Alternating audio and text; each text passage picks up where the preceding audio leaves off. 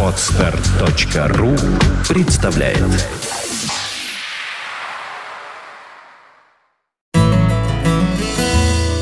Фонтанка FM представляет уроки географии от Константина Рангса. Увлекательно, познавательно, а главное бесплатно и без домашних заданий. В программе «Занимательная география». Здравствуйте, уважаемые радиослушатели Фонтанка FM.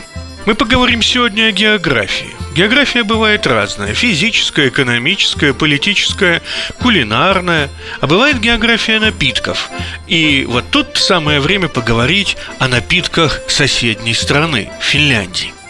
Вот осенью, когда уже погоды стоят мерзкие, наступает время другого традиционного финского напитка – сахти – его можно считать самым древним финским напитком после воды. Это негазированное пиво, которое делается из ячменя и иных злаков, которые готовятся с использованием ветвей и ягод можжевельника. По различным данным, сахти варили финны более 1200 лет тому назад – Пресловутые британские исследователи полагают, что сахти был одним из самых первых экспортных товаров Финляндии. Сейчас трудно уже сказать, как оно то было в те времена, но совершенно определенно сахти был праздничным напитком, потому что технология его приготовления очень трудоемкая. Обычно его готовили женщины в преддверии особых случаев – свадеб, летних праздников, сбора урожая. Приготовление напитка и его использование было особым ритуалом – Сахти может быть самой разной крепости – от 2-3, как котикалья, до 5-6 градусов. Слабое пиво варили, э, пили женщины, а крепкое – мужчины. Сейчас же можно купить в магазинах сахти крепостью до 8 градусов. Пить такой напиток вообще-то надо с очень большой осторожностью. Сахти тесно связан с сауной. Это самое чистое место в крестьянском доме, и там удобно готовить так называемый затор для приготовления этого напитка. Поскольку сауна в верованиях древних финнов тесно связана с духами, то и сахти превращался в напиток, имевший мистический смысл. Например, нельзя было спешить, когда ты делал этот напиток, и уж тем более, когда его пил. По сути дела, это очень практичное предостережение – Финским ноу-хау в приготовлении этого пива было использование можжевельника.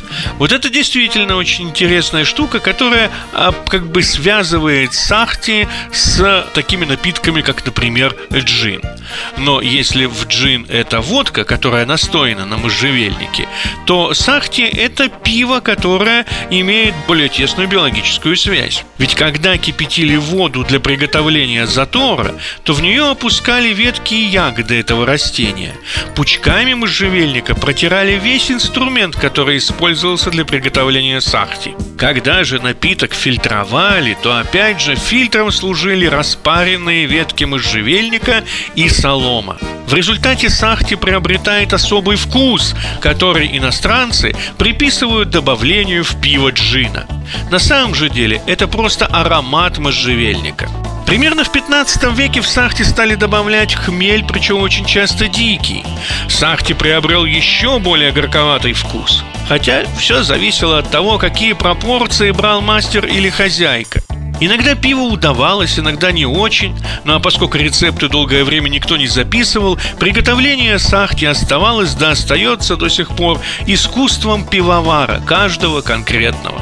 Пили сахти из специальной посуды. Большая бодейка с двумя ручками называется харика. Из нее сахти разливается по кружкам. Самый вкусный сахти – это спустя 7, а то и 10 дней после его приготовления. Разумеется, сейчас его можно и пастеризовать.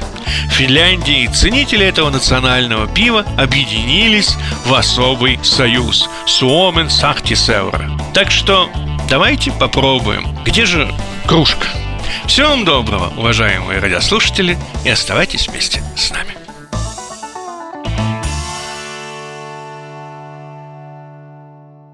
Скачать другие выпуски подкаста вы можете на podster.ru